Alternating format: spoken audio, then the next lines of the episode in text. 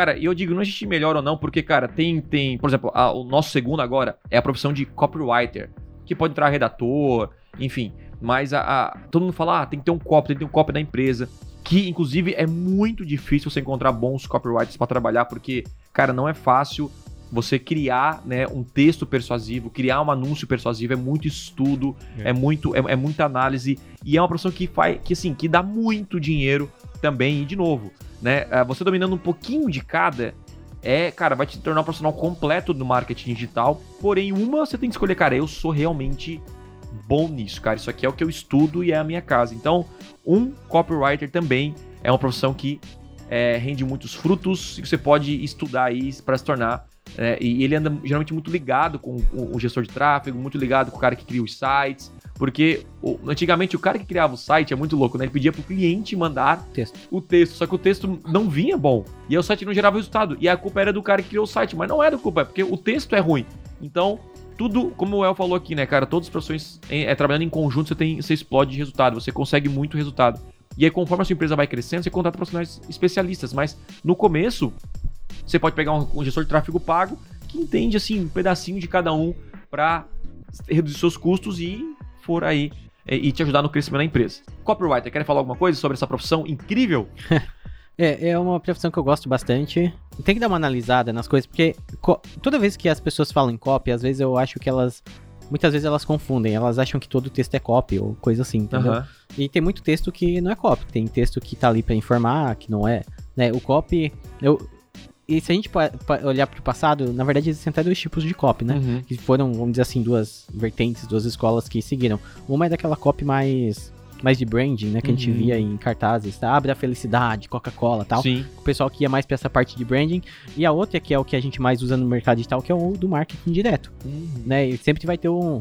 Sempre vai ter Perfeito. um CTAzinho no final, sabe? Entre aqui na minha loja, solicita um orçamento. E é o tipo de copy que a gente mais vê hoje dentro do mercado digital. Porque uhum. o nosso trabalho aqui... Por exemplo, de um lançamento, é, a gente faz um anúncio agora para conseguir o lead agora. Então não é uma copy pra gente criar uma consciência na pessoa para daqui vinte anos ela lembrar do nome do Thiago. Sim. É, né, uma copy mais direta, né? E quando a gente traz pro mercado digital, Thiago, eu já parou para pensar, não sei, isso aqui é que um lançamento é uma copy. Uhum. O lançamento é uma copy dividida.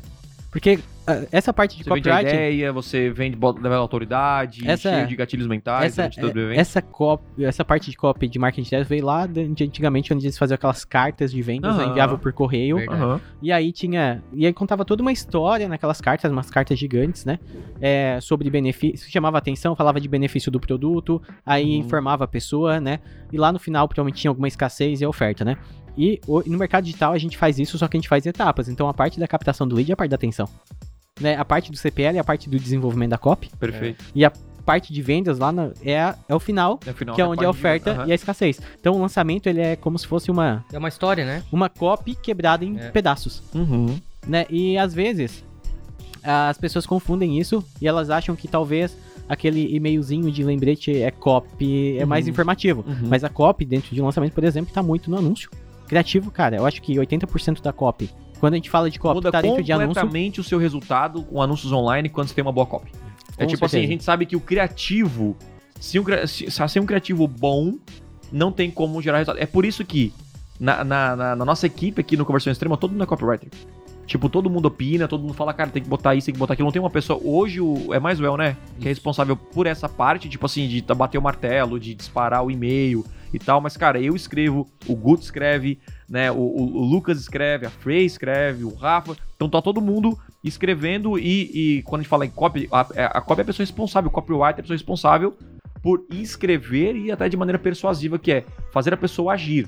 Né? Então, cara, eu escrevo pro cara se inscrever no canal, eu escrevo pro cara comprar o produto, eu escrevo pro cara assistir até o final. E, e até pra vender o evento, pro cara assistir é uma cópia. Eu tenho que convencer o cara a assistir o evento. Porque eu sei que se ele assistir, Sim. ele vai pra próxima etapa, até a próxima etapa, até no final da venda. Não. Então, assim, inclusive eu, eu vejo muita gente até criando as campanhas de maneira correta, mas falha na copy. E aí não tem resultado. Sim. Então a promessa é muito fraca, né? A oferta é muito ruim, não tem informação de produto tão claro.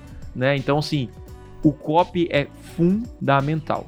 E aí dentro da copy a gente vai estudar um monte de, de coisas, tipo gatilhos, vai falar Sim. sobre garantia, sobre escassez. Várias características, né? né? E aí no lado da copy, Thiago, tu botou também redator. Uhum. Né? Que também eu acho que é uma... Olhando mais o redator como uma pessoa que escreve, assim, não necessariamente... Pra mim são, são, são pessoas diferentes, Sim. mas colocamos tipo, no mesmo contexto que tipo, quem escreve. Pensa quem escreve, né? Que também é uma, uma profissão hoje que... A gente precisa, às vezes, né? Uhum. Fazer um P D F de uma aula, né? Fazer uma legenda de um vídeo, fazer uma transcrição de alguma coisa, escrever um artigo de um blog. Então é uma outra vertente que não é tão persuasiva, vamos dizer, a pessoa que não vai escrever exatamente é pra vender. Um, é mais um executor, assim. Mais né? um executor de escrita, né? É, isso também é, um... é, é importante também. É importante, principalmente, né? A, a, o, o modelo da escrita, né? Eu acho uhum. que... É, dependendo, na verdade, independente do que você venda ou do que você esteja escrevendo, é bom também, né, ficar atento ao português, porque isso é a credibilidade do seu trabalho, né? Então, se você é um copy, é, é um copywriter ou um redator e não desempenha bem a função, enfim, isso pode prejudicar também. É, sabia que eu acredito que é, é depende de quem fala? Por exemplo, um erro de português, sei lá, para uma pessoa que, que um pro médico. É tipo, talvez é imperdoável, tô colocando assim, tá? Não tô dizendo que é, tô dizendo que, que... Agora, pra um cara que tá tendo sucesso na vida e tipo, saiu, sei lá, de uma extrema pobreza e ele comentar, a galera até releva, entende? E fala, pô, tô feliz com o cara, eu, tipo assim... Então, até, até uh, eu, eu, eu tô começando a entender na minha vida, assim, na minha vida como um todo, que tudo depende da visão de Sim. quem tá olhando aquilo. Então, tipo, pro meu público, assim, um, um erro de português é tipo... Eles são mais... A galera corrige, né? E Sim. perde credibilidade. Agora, em alguns, alguns nichos, talvez não. Então, é você entender... Copy é sobre entender seu público. É. é sobre você se comunicar com o seu público. Opa, aqui é o Thiago e você curtiu esse corte? Então, não deixe de consumir todo o conteúdo completo lá no meu canal principal. É o seguinte, clica no botão aqui embaixo, na minha descrição, vou deixar o link dessa aula para você aprender com profundidade a dominar as maiores ferramentas de vendas da internet. Lá no canal principal tem os conteúdos completos para você então assistir e de fato aprender o que precisa ser feito para vender muito mais na internet. Então, clica aqui embaixo e eu te espero lá no canal principal. Valeu!